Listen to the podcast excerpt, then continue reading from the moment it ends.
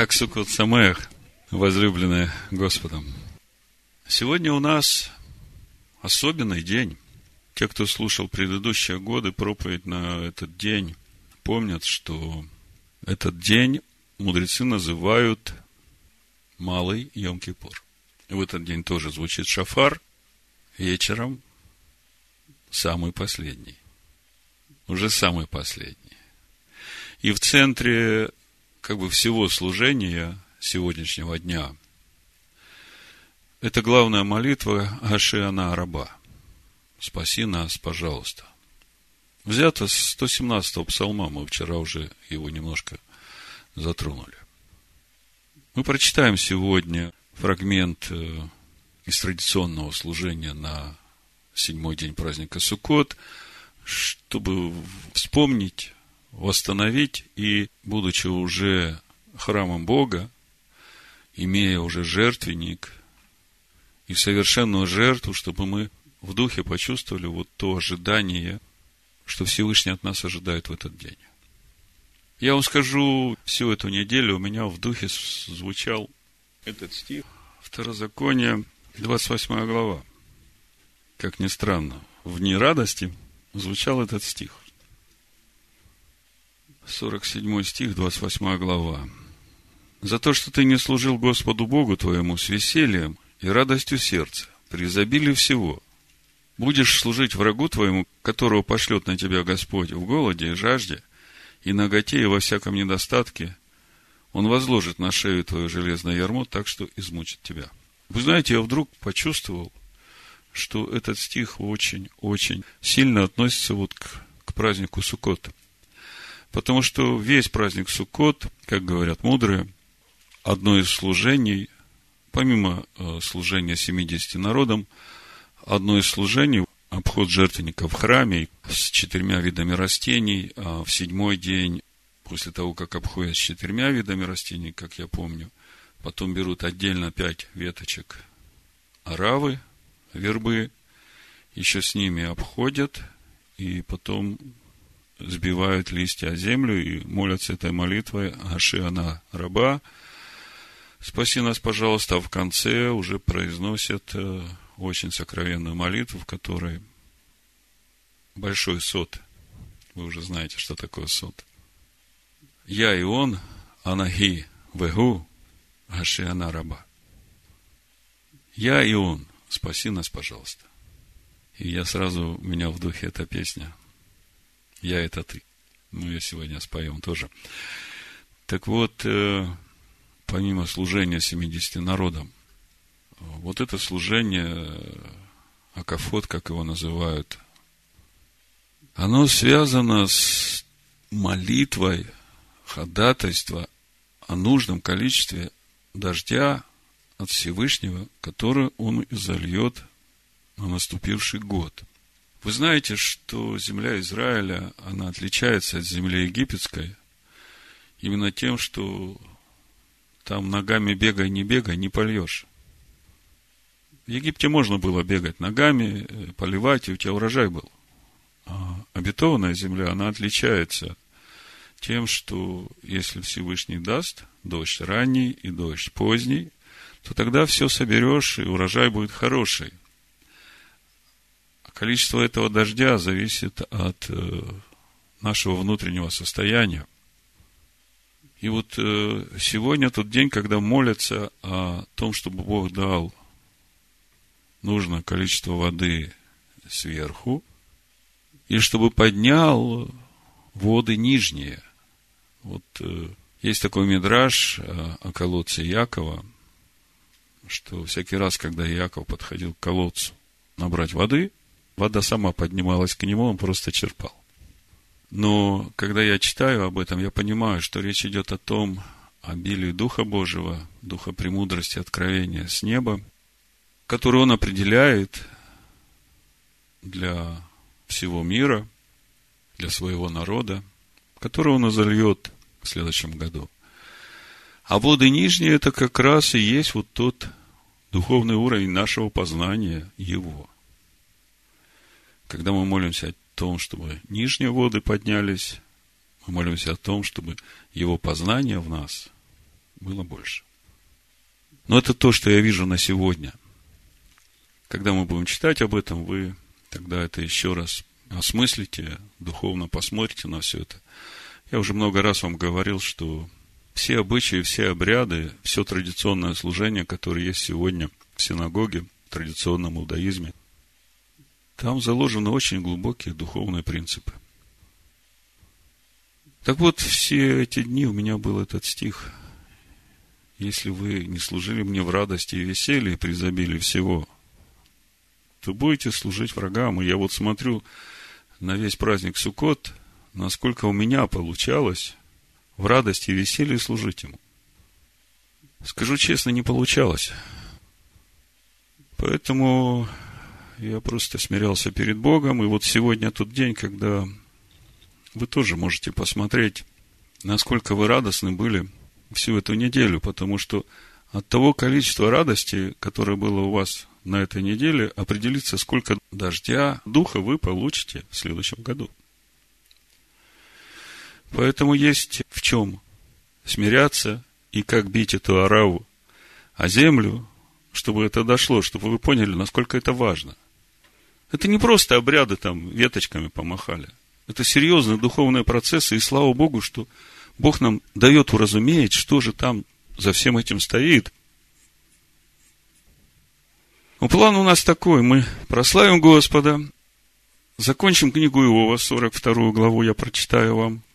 Потом прочитаем традиционное служение, как оно выглядит сегодня в традиционном иудаизме, чтобы еще раз погрузиться в эту тему. А потом мы сделаем хлебопреломление. Наше хлебопреломление как раз и будет связано с этим акафот, с этой окончательной молитвой Ашиана раба, я и он. Спаси нас, пожалуйста, и вы должны понимать, что эта молитва относится не только к следующему году, она относится к нам и нашим детям до тысячи родов, потому что речь идет об окончательном спасении. Я не знаю, все ли из нас, Господь знает, придут вместе с Машехом Иешуа как священники в тысячелетнем царстве.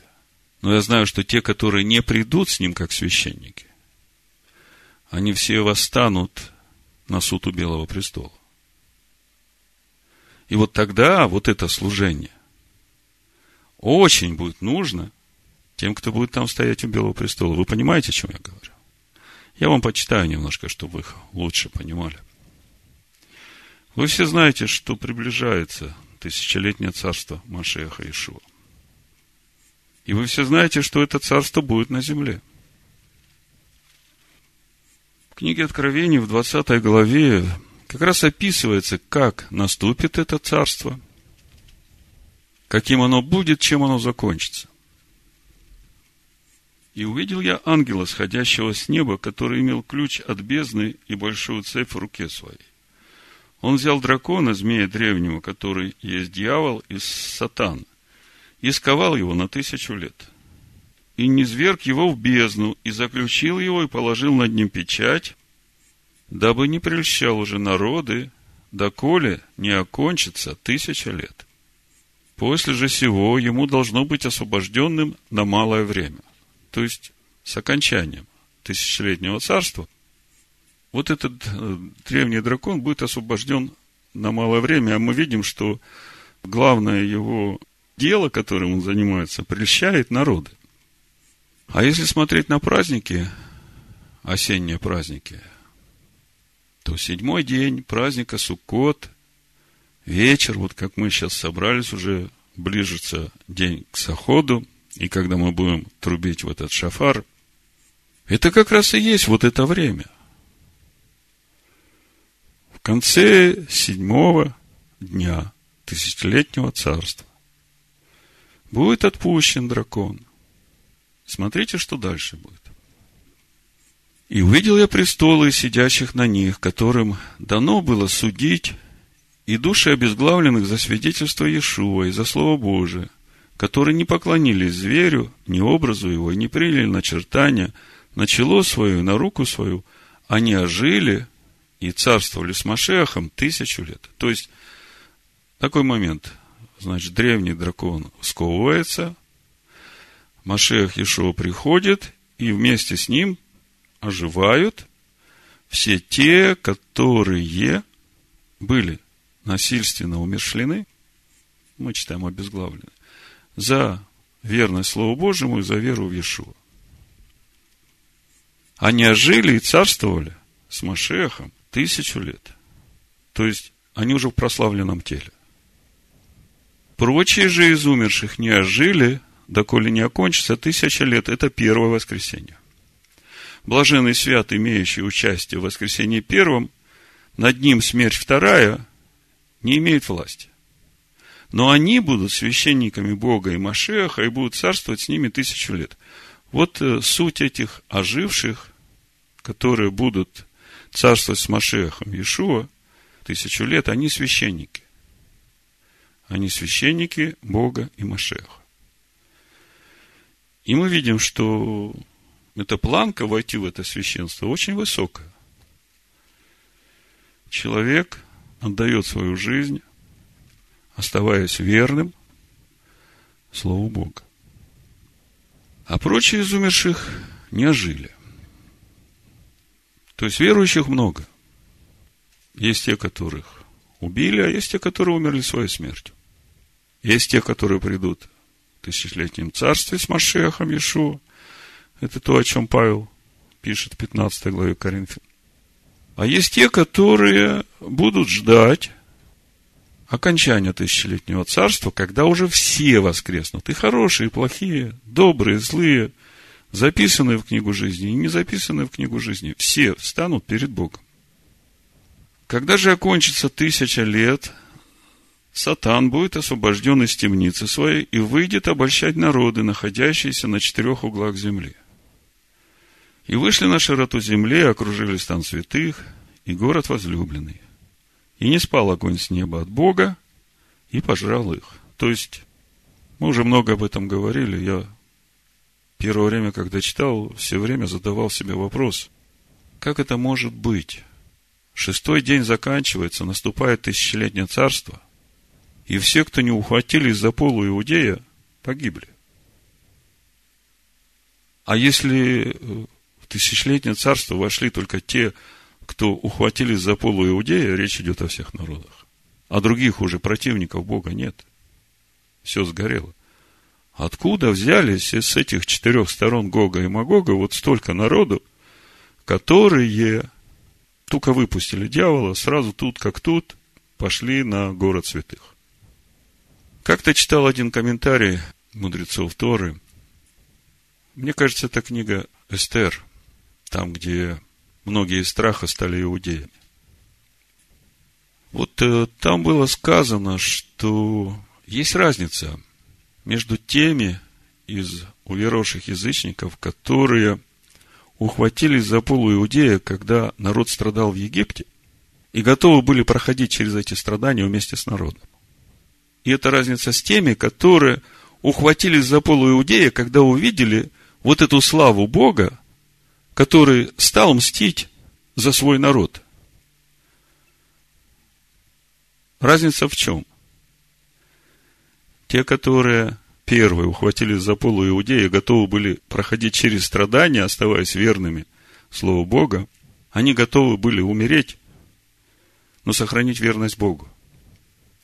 А эти вторые, они именно потому, чтобы не умереть, из страха за свою жизнь, ухватились за полу Иудея. Чувствуете разницу? И вот через это я начинаю понимать, откуда возьмутся вот эти в конце тысячелетнего царства.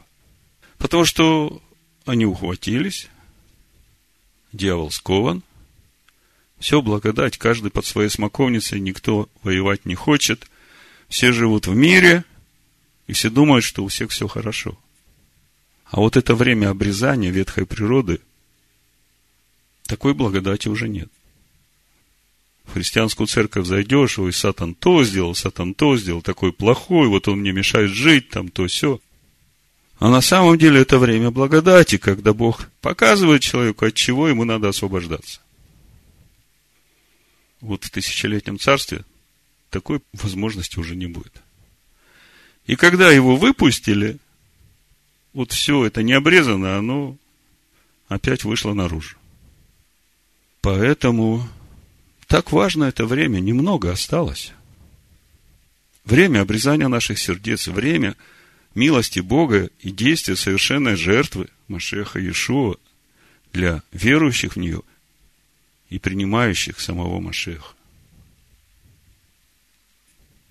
Вышли на город святых, не спал огонь с неба и пожрал их. А дьявол, прельщавший их, ввержен в озеро огненное и серное, где зверь и лжепророк, и будут мучиться день и ночь во веки веков.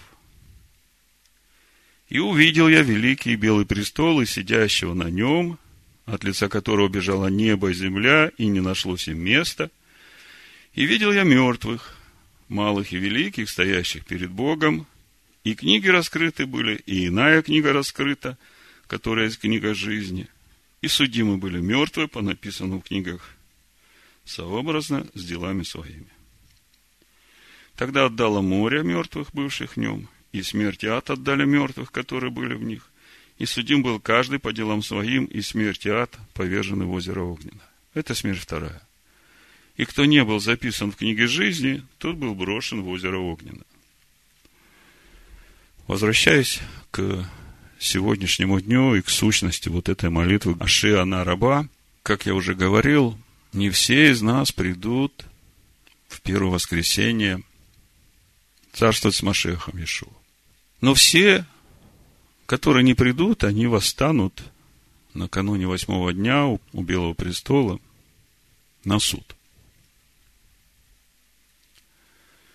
И те, кто не записан в книге жизни, будут брошены в озеро Огненное. И вот эта сегодняшняя молитва, Аши раба, молитва об окончательном спасении, она относится именно к этому времени. Вы понимаете, о чем речь?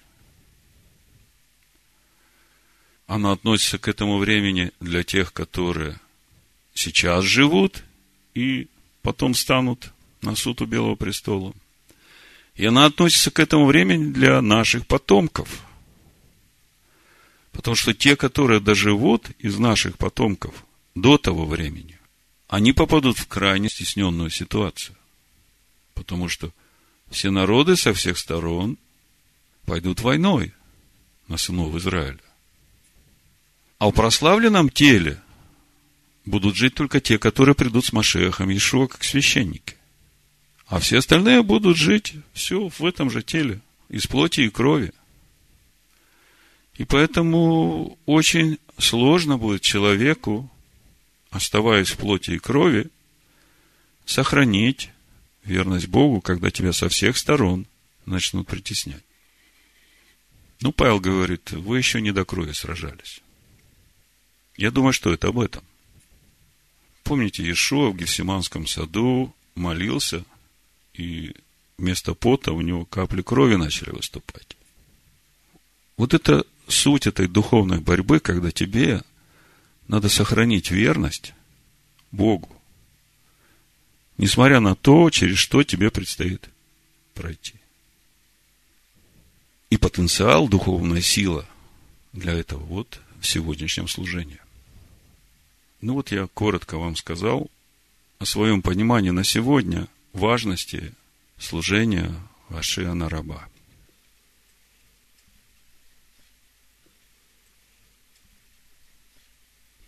Так, ну, для начала я прочитаю вам, как сегодня традиционный иудаизм учит праздновать седьмой день праздника Суккот. Это по материалам книги нашего наследия Рав Ильягу Китов – я просто некоторые отрывки прочитаю, все читать не буду, чтобы вы могли получить представление. Ашана. Во время утренней молитвы в дни праздника Суккот, сразу после чтения Галеля, согласно другому обычаю, после чтения молитвы Мусав, из Арон Акодыш, ковчега, достают свиток Торы и переносят его на возвышение в центре синагоги. Канторы община в полный голос четырежды взывают о спасении, восклицая Ашана. Спаси нас ради себя самого, Господь наш, Творец наш.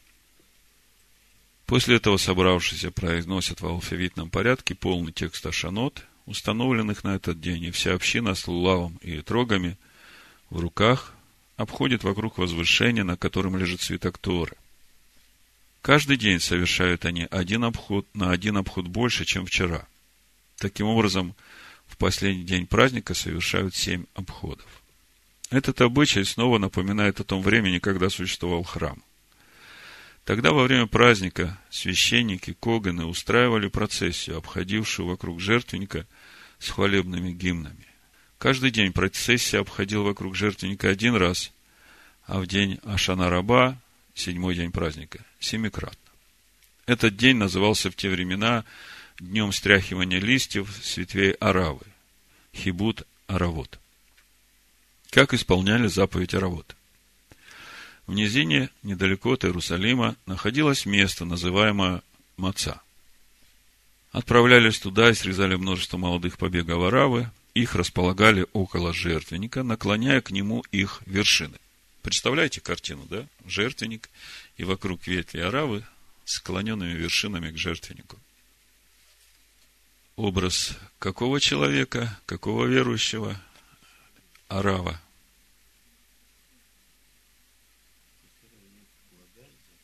Нет ни плода, ни запаха. Хотя живет у воды. При этом полное смирение. Исполняя заповедь, священники трубили в шафар. И каждый день раз обходили вокруг жертвенника, говоря, «Господи, спаси, о Господи, даруй нам удачу». В день Ашана Раба они обходили жертвенник не один, а семь раз. Так поступали и в будни, и в субботу. Только ветки на субботу заготовляли заранее, а чтобы они не завяли, их клали в золотой сосуд с водой. Почему для Ашана Раба брали именно ветки арава? Потому что в Суккот решается, сколько воды получит мир в наступившем году. А арава – самое водолюбивое растение – память о Ашанот, совершавшихся в храме, мы обходим сегодня свитками Аравы в руках вокруг свитка Торы, лежащего на возвышении в синагоге. Ибо нет у нас иного наследия, оставшегося от храма, кроме Торы. Теперь она, наш жертвенник, искупление. У нас есть живая Тора. У нас есть храм. У нас есть совершенная жертва. И у нас есть откровение о едином Боге. Ибо все из Него, им и к Нему. Во время Ашанот мы просим Всевышнего благословить год обильными дождями и доброй росой, а также поднять уровень подземных вод, чтобы они напоили землю. Обычай ходить вокруг свитка Торы с ветками в руках, а также произносимые при этом молитвы, и называются Ашана. Слово Ашана составлено из двух слов. Ашиа – спаси, на – пожалуйста. Оно повторяется в каждом стихе молитвы, читаемого во время шествия. И в нем заключен ее основной смысл. Эти же слова повторяли священники в храме, обходя жертвенник. Ашиана – это мольба не о защите, а молитва об окончательном спасении. Так учит нас Мишна. Ашана раба – последний день, когда исполняются заповеди о суке и о четырех видах растений. Он назван так потому, что в этот день читают несколько ашанот, возносят ветки аравы, также называют ашанот и обходят свиток Торы, лежащий на возвышении в центре синагоги семь раз, а не один. Хотя Тора никак не выделяет Ашана раба из числа дней Холя Маэт, полупраздничные дни. Издавна существовали обычаи, отличающие этот день и передающая ему особый праздничный характер. К пророкам Захарии, Хагаю и Малахи восходит обычай возносить с молитвой ветви аравы, а после этого стряхивать с ветвей листья. При этом не произносят благословения, как делают, исполняя заповедь, установленную мудрецами, ибо было с самого начала определено, что это обычай, а не заповедь. Принято бодрствовать всю ночь перед Ашана Раба читать сборник молитв и отрывков истории, составленный для чтения, учить книгу Дворим. В эту ночь завершают чтение книги псалмов. многие богобоязненные люди на рассвете окунаются в микву. После Галеля, 112-117 псалом, произносят Ашана раба, Ашана в том порядке, который указан в молитвах, и семь раз обходят вокруг свитка Тора. Дойдя до слов «ответь верным», собравшиеся откладывают лулав и трог и берут в руки арау, завершая ашинот. В этот день устраивают праздничную трапезу и стараются не совершать даже той работы, которая дозволена в холь Амает. Сущность Ашана Раба. В этот день на небесах закрываются, в кавычках, все личные дела, начатые в Рошашана. Когда в Рошашана и Йом-Кипур все живые существа предстают перед судом, их дела рассматриваются каждое отдельно. Сукот Всевышний судит весь мир сразу, решая, сколько дождя выпадет в этом году, сколько плодов принесут деревья, каким будет урожай. В седьмой день праздника Ашанараба окончательный приговор скрепляется печатью. А поскольку жизнь человека зависит от обилия воды больше, чем от чего бы то ни было другого, Ашана Раба отчасти напоминает Йом-Кипур. Как и в Йом-Кипур в этот день особенно важны раскаяние и молитва. Вот что говорили о суде наши мудрецы. Царство небесное подобно царству земному. Земной царь, если он справедлив и милосерден, всегда ищет свидетеля и улики, которые могут оправдать обвиняемого. И, найдя их, тот час прекращает судебное разбирательство. Если же причины для оправдания не отыскиваются, он старается затянуть процесс, чтобы дать защите время найти смягчающие обстоятельства. Когда все же истекает время суда, царь заканчивает процесс и выносит приговор. Если этот приговор благоприятен для обвиняемого, его тотчас соглашают. Если нет, соглашением медлят, рассчитывая, что в последний момент скроются новые обстоятельства, которые позволят оправдать обвиняемого. В конце концов, послы отправляются в путь, чтобы исполнить приговор или, может быть, сообщить о помиловании. Если приговор суда оправдательный, его тут час вручают. Если нет, он и в последний момент может измениться. Каким образом? Предположим, что некоторый подданный возмутился против царя, устроил мятеж и был приговорен к смерти. Но царские посланцы, прибывшие, чтобы исполнить приговор, увидели, что приговоренный полон радости и славит царя, и с любовью исполняет все его приказы. Не, говорят посланцы, это не тот, кому мы присланы. Разве может царь приговорить к смерти такого верного слугу? С этим они возвращаются к царю а царь с величайшей охотой соглашается с ними. Наверное, это совсем другой человек. Он уничтожает приговор и удостаивает своего подданного награды. Точно так же ведется судопроизводство в Царстве Небесном. У Роша Шана все подданные царя проходят перед ним. Праведники тотчас удостаиваются оправдательного приговора, дела большинства других откладываются, и приговор им выносится в Йом-Кипур. Однако различные судебные процедуры продолжаются вплоть до Ашанараба и завершаются лишь утром в Шмене Ацерет. Поэтому раскаяние, молитвы и добрые дела, совершаемые в Ашанараба, седьмой день праздника, Суккот, могут спасти человека. И хотя иной раз суровый приговор уже подписан, его уничтожают на небесах и в последний момент выносят оправдательное решение. В восьмой день у всего народа Израиля праздничное собрание Шминя Церет – Евреи собираются все вместе перед лицом Всевышнего и говорят ему, нам трудно расстаться с твоими заповедями, поэтому хоть и нельзя больше исполнять заповеди о четырех видах растений и о суке, уже принесены праздничные жертвы, сделаны возлияния, мы не спешим расходиться и продолжаем радоваться тебе. Когда посланцы Всевышнего, осуществляющие его приговор, достигают земли, они застают весь Израиль радующимся царю. И даже если и были среди них осужденные, приговор над ними невозможно привести в исполнение, ибо они в этот момент уже другие люди, любящие Всевышнего и радующиеся всем его заповедям. Наши мудрецы учат в Мидраше. Всевышний сказал Аврааму, «Я один, и ты один на свете. Дам же я сыновьям твоим особый день, чтобы могли искупить свои грехи. Если я не смогу простить их в Рошашана, впереди Йом-Кипур. Если не поможет и Йом-Кипур, есть у них еще Ашана Раба. Почему Всевышний дал это обещание именно Аврааму? Потому что так же, как свет Авраама засиял после 21 поколения грешников, спасение его сыновей, если и не наступит сразу, то все же не задержится больше, чем на 21 день от начала суда. А это день Ашана Раба. Сущность этого дня в необходимости молиться Всевышнего о милосердии в момент, когда его приговоры передаются исполнителям. Теперь понятно, почему в этот день принято приветствовать знакомых пожеланием питка това, оправдательного приговора. Вашана раба сына Израиля забывают обо всех своих заслугах. Не прибегают даже к заслугам праотцов и просят Всевышнего даровать жизнь и спасение им и всему миру за одну только молитву. Они обращаются к нему со словами. Господин мира, мы явились пустыми руками, совершенно нищими.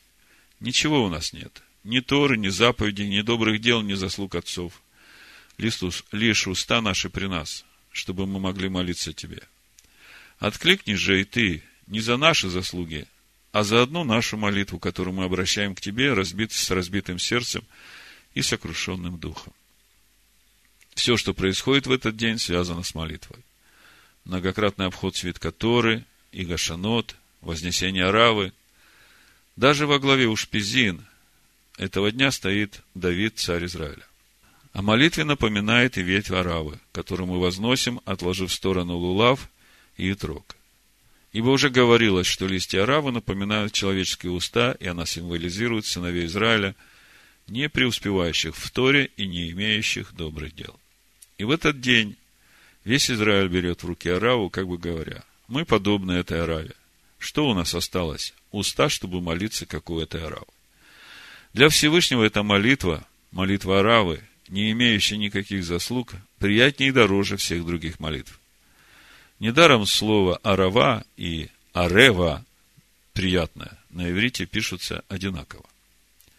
Недаром главный гость этого дня, царь Давид, названный величайшим певцом Израиля. Он молился Всевышнему с большей страстью и сосредоточенностью, чем любой из праведников, как сказано в Тагилим 102 псалме, «Я весь молитва». Поэтому псалмы, сложенные Давидом, стали одним из главных источников молитвы для всех поколений.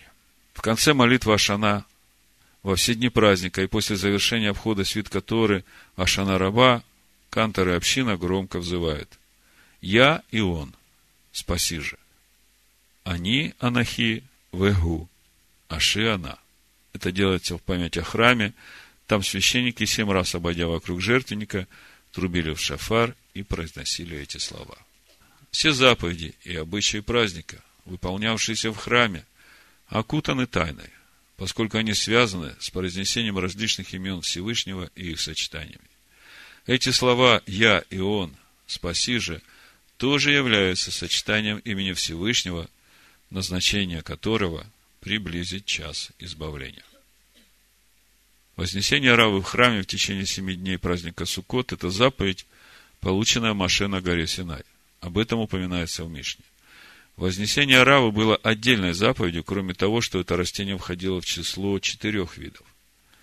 С Аравой в руках совершался в храме ежедневный обход жертвенника. Эта заповедь, полученная Маше, распространялась только на храм. Вознесение Аравы в других местах обычай, а не заповедь. Его, как упоминалось выше, ввели пророки Хагай, Захария и Малахи. Они постановили, что в последний день праздника Суккот следует спросить Всевышнего о дожде и благословении на весь год. Светками следует просить Всевышнего о дожде и благословении на весь год светками Аравы в руках. Как исполняют этот обычай? Отбирают пять веток Аравы, таких же, которые прикрепляют к лулаву. И связывают их вместе, хотя требования, предъявляемые к ним, не такие строгие, как те, которые предъявляют к четырем видам растений.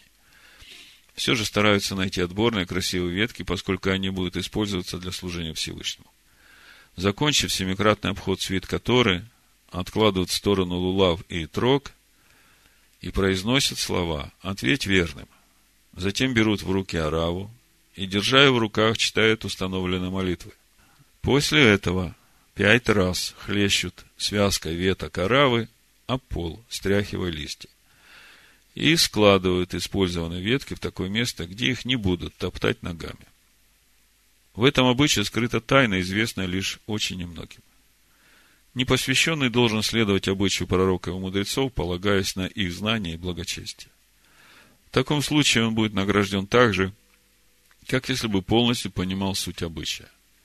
Всевышний отменит те наказания, которым он был приговорен, и вынесет ему оправдательный приговор. До наступления темноты Вашана Раба в последний день Суккот принято незадолго до захода солнца войти в Суку и съесть там что-нибудь, не устраивая настоящую трапезу. Ну вот, что говорит нам традиционный иудаизм о праздновании праздника Суккот. Ну и еще, поскольку я обещал, прочитаю вам последнюю главу книги Иова. Она тоже очень подходит по духу к сегодняшнему дню и к служению, которое сегодняшнему дню. Ну, давайте для тех, кто не слушали начало книги, напомним им некоторые моменты книги Иова, чтобы в следующий раз, когда вы будете читать, у вас было уже большее понимание того, что происходит. Я просто задам вопросы. Кто знает, будет отвечать. Кто такой Иов, родословие? Правнук Нахора. А кто такой Нахор? Брат Авраама. Правильно. Илифас Фимонитянин, как мы уже говорили, это потомок Исава, один из потомков Исава. Вилдат Савхиянин – это как раз один из потомков э, сыновей Хитуры от Авраама. А вот про третьего Сафар Наамитянин ничего не сказано. Скажите, когда, в какой день родился Иов и в какой день он умер?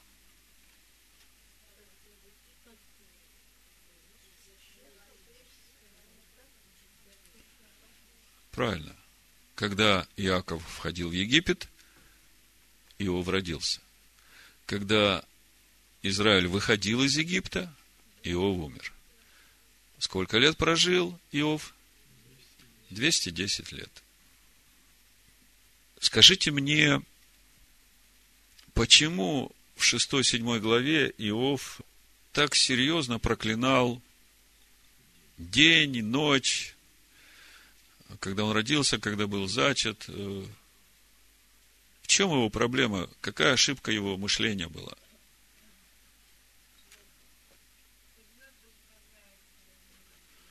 да, он все еще оставался в том понимании, что звезды управляют этим миром. И поэтому у него не было претензий к Богу, а у него были претензии к звездам. У него не было этого откровения, которое получил Авраам, когда уже вышел из Ура Халдейского, о котором мы читаем в 15 главе Барышит. Когда Всевышний сказал Аврааму, что вот эти звезды, по которым ты знаешь, что у тебя детей не будет, они управляются мною, да. И вот э, я тебе сейчас добавлю одну букву в имя. Количество детей у тебя будет, как звезд на небе. Какую букву добавил Бог э, Аврааму? Гей. А что значит эта буква в имени Авраама? Пятикнижие Моисея, растворенное в душе Авраама. Новая сущность, новая природа Авраама. В итоге, если ты растворяешь в своей душе закон Бога, то никакие небесные светила не имеют власти над тобой. Еще последний вопрос. Это все вам поможет в будущем, когда вы будете читать книгу Иова, более-менее уже лучше понимать, что же там происходит на самом деле. Скажите, почему все речи друзей Иова, которые как бы пришли его утешить, а в итоге стали его обвинителями, почему все эти обвинения не удовлетворяли самого Иова?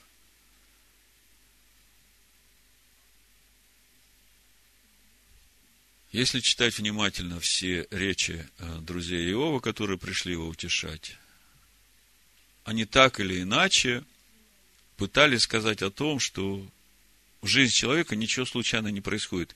Если такие вещи пришли в твою жизнь, то ты посмотри, в чем причина. И этим самым как бы намекали на то, что ты не такой праведник, как думаешь о себе. Иов не мог с этим согласиться, потому что он всем сердцем служил Всевышнему. И в первой главе книги Иова и во второй главе мы читаем о том, что сам Бог называет Иова праведником. Причем таким праведником, какого больше нет на земле. И вот именно по этой причине Иов, он искренен перед Богом, искренен перед своими друзьями. Он хочет понять вот то, что ему неизвестно, что нам известно, о чем мы читаем в начале книги. И когда мы разбирали начало книги, мы коснулись этого момента, что подумайте, вот Бог-то ведь знает Иова еще до того, как он родился, все, через что он пройдет и чем закончится его жизнь, он все это знает. А Сатан не знает. А Бог говорит Сатану, ты где был? Он говорит, ходил вокруг там по земле. Это обратил внимание на раба моего Иова. То есть он как бы э, фокусирует этого сатана на самом Иове. Спрашивается, зачем?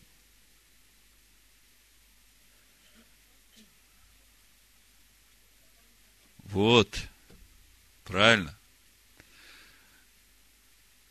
Чтобы через то, через что пройдет Иов, оставаясь верным Богу, будучи перстным, подписать приговор самому сатану, который, имея все, осеняющий Херувим, не устоял в верности Творцу, а вот этот вот человек, сотворенный из праха,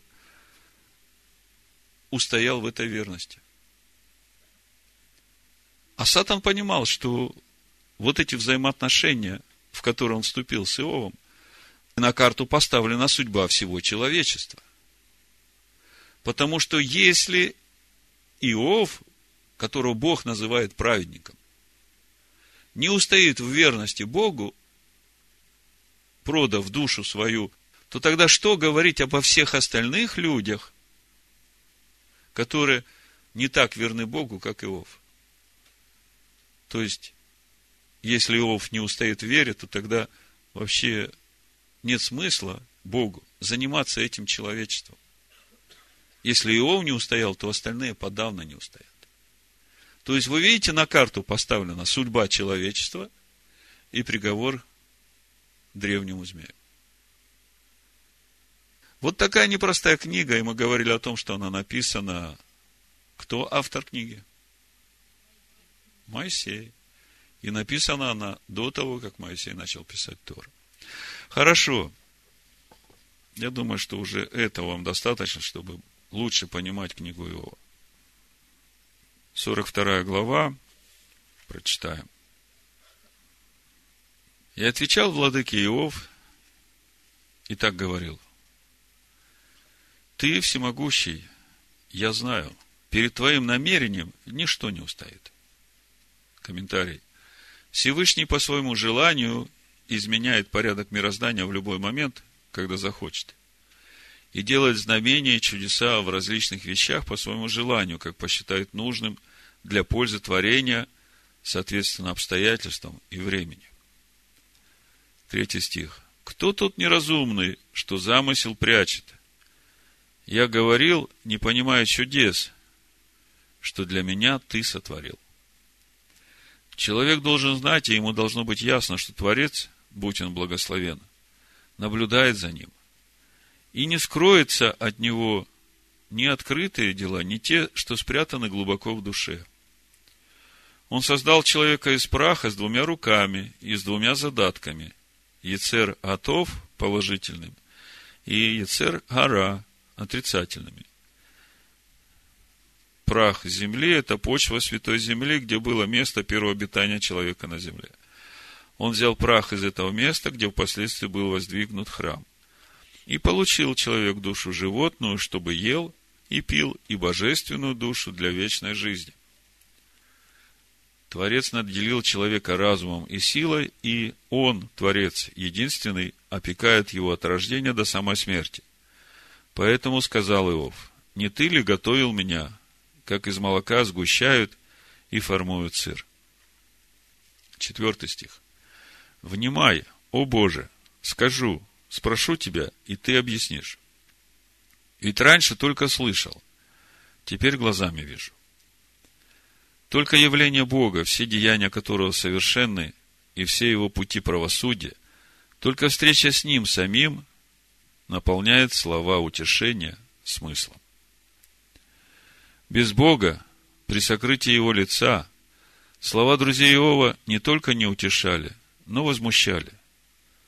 Не утешить меня суетой, а в ваших ответах я вижу измену. Иов 21, 34. Шестой стих. Раскаиваюсь я. Я сам себе противен, и потому склоняюсь в прах и пепел. Комментарий. Одинокий и больной сидит Иов на пепелище, и перед ним проходит вся его жизнь, все поступки и самые потаенные мысли. Великий стыд принуждает его опустить голову в прах и умолять Всевышнего прощения. Подумайте, это тот, кого Бог называет праведником. И вот в тот момент, когда он осветился вот этим чистейшим светом Всевышнего, он увидел, что, в общем-то, в нем самом есть много еще темных мест. Всевышний может испытывать праведника страданиями, чтобы тот достиг совершенства. Как сказано, гончар не подвергает испытаниям плохие кувшины. А какие кувшины он проверяет? Только хорошие. Об этом сказали мудрецы, счастлив человек, выдерживающий испытания, потому что нет создания, которое не испытывал бы Всевышний. Однако причина страданий для каждого из испытываемых праведников своя. Говорит Рамхаль, что праведника могут постигать беды и страдания, чтобы искупил он свое поколение. Или же он может быть наказан за то, что не протестовал против зла и не призывал к исправлению общества, в котором жил. Это может быть наказание за прошлый грех, а может быть дано ему страдание для того, чтобы он получил награду в будущем мире. Ибо кого любит Бог, того наказывает, и как отец тому, кто угоден ему. Притча 3.12. А может быть, страдания приходят к нему для того, чтобы дать людям образец, как следует достойно переносить страдания на пути служения Творцу. Таков пример Иова. Об этом сказали мудрецы. Благословен знающий истинного судью и справедливого вершителя судеб. Седьмой стих. И было после того, как владыка мира сказал эти слова Иову. И сказал он это Элифазу Таймане. Я разгневан на тебя и на двух твоих друзей, что обо мне не говорили так правдиво, как говорил мой раб Иов. Восьмой стих. Сейчас возьмите семь быков и семь баранов, идите к моему рабу Иову и приносите всесожжение за себя. И пусть Иов помолится за вас, ведь только для него я был открыт. И вас не накажу за то, что обо мне не говорили так правдиво, как говорил мой раб Иов. И Илифас, и Бельдат Шуахи, и Цафар на Амате, пошли и сделали, как приказал Всесильный, и принял жертву от Иова Бог. И возвратил Бог прежнее Иову, когда он помолился за друзей. Смотрите, как все связано. И потомок Исава, и потомок Ишмаэля, и еще третий. Они не так правильно говорили, как говорил Иов о Боге. И он им говорит, возьмите жертвы, идите к Иову. Если он помолится за вас, тогда я прощу ваши грехи. Посмотрите на это сегодняшнего времени. Посмотрите на потомков Исава, как на христианскую церковь. И посмотрите на Иова, как сыновей Якова, который находится в таком же состоянии, как Иов. Он страдает, его постоянно гонят, убивают – и вот наступает такое время, время развязки. И Бог говорит, возьмите жертву, идите к Иову. Если он помолится за вас, то я прощу вас. А Иову говорит, смотрите, и возвратил Бог прежнее Иову, когда он помолился за друзей. Не за врагов, за друзей. А если бы он не помолился и сказал, вот вы пришли меня утешать, а на самом деле были моими обвинителями, не прощу вам. Вернул бы ему Бог? Навряд ли. Вот такие непростые пути у Бога, вы видите? Если ты не милостив, то тогда зачем тебе надеяться на милость? Напрасное дело. И дал Бог его вдвое больше, чем он потерял. И пришли к нему братья и сестры, и все прежде дружившие с ним, ели хлеб в его доме, жалели его, утешали его за все беды, что Бог навел на него, и дали каждый ему по кесите, каждый дал по золотому кольцу. А в последние дни Иова Бог дал ему больше, чем прежде. И стало у него 14 тысяч мелкого скота, и 6 тысяч верблюдов, и тысяча парволов, и тысяча ослиц, и стало у него семь сыновей и три дочери, и одну он назвал Емима, вторую Кеция, а имя третьей Керен Апух. Всесильный возвратил Иову былое благополучие, что значит возвратил? Вернул душе утерянное, и более того, дал ему детей лучше прежних. И не найти было женщин прекраснее, чем дочери эти на всей земле. И дал им отец наследство такое же, как братьям их. Дочери получили наследство в доме отца, так же, как и братья. И жил его после этого еще 140 лет, и видел сыновей своих и детей сыновей своих до четвертого поколения и умер его в старости, присыщенный днями. Комментарий. Ибо кто может приказать, чтобы исполнилось нечто, чего не повелел владыка мира? Вопрос. Не из уст ли Всевышнего исходит бедствие и благо? Плач Еремея, 3 глава, 37-38.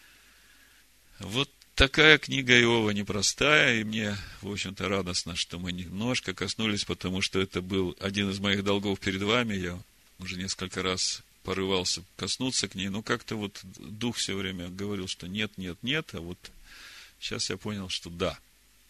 Значит, э, вот из всего, что вы слушали о празднике Суккот, э, о седьмом дне Ашана Раба, что вам запомнилось для вас, что самое важное сегодня мы должны сделать вот в оставшееся время? Хочу услышать. Помолиться, спаси нас – мы прочитаем с вами сейчас э, Галель. И когда дойдем до 117-го псалма, вот там как раз будут эти слова. Аши она, спаси нас.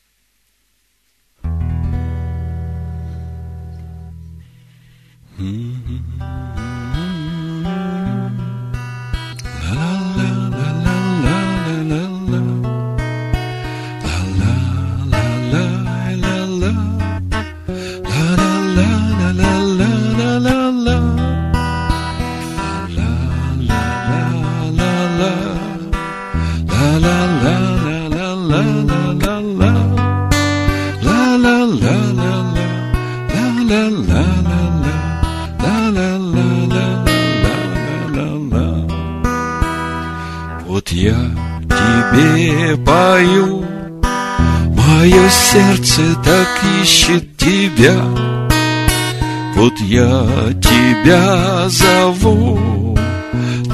ответь, не отвергни меня.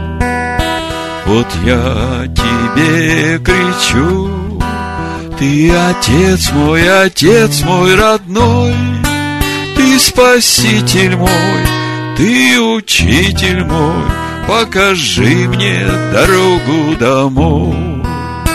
Как хорошо с тобой, Тает сердце в присутствии Твоем, Как чуден Твой покой, И прекрасен устроенный дом, И дай мне пребывать В Твоем доме, Отец на века, Пусть небес течет на святой народ — Твоей славы святая река.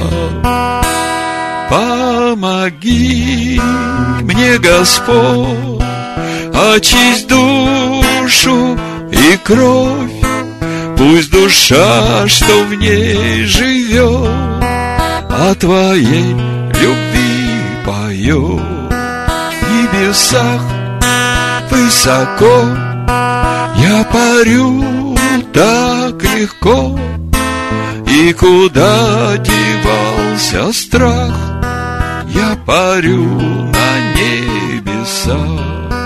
Помоги мне, Господь, очисть душу и кровь, Пусть душа, что в ней живет, О Твоей любви поет.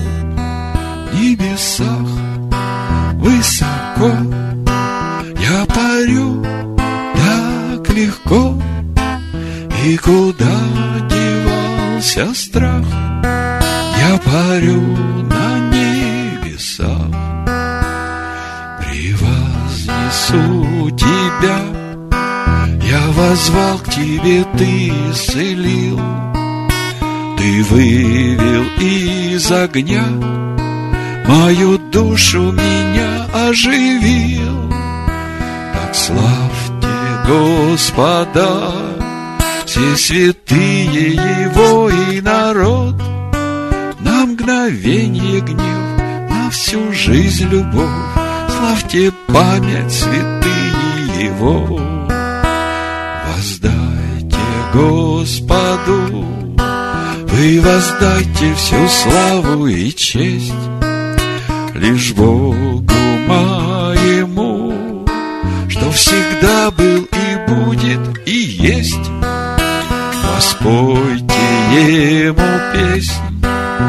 же славится имя его, и над всей землей, над святой землей, солнце правды навеки взойдет. Ты люби Господа, Славь Его ты всегда, И Господь рассеет в прах Всех врагов и всякий страх. Адонай, Отец мой, Навсегда я сын твой, Ты веди и управляй, Чтоб принес я урожай. Люби Господа, славь Его ты всегда, И Господь рассеет прах всех врагов и всякий страх.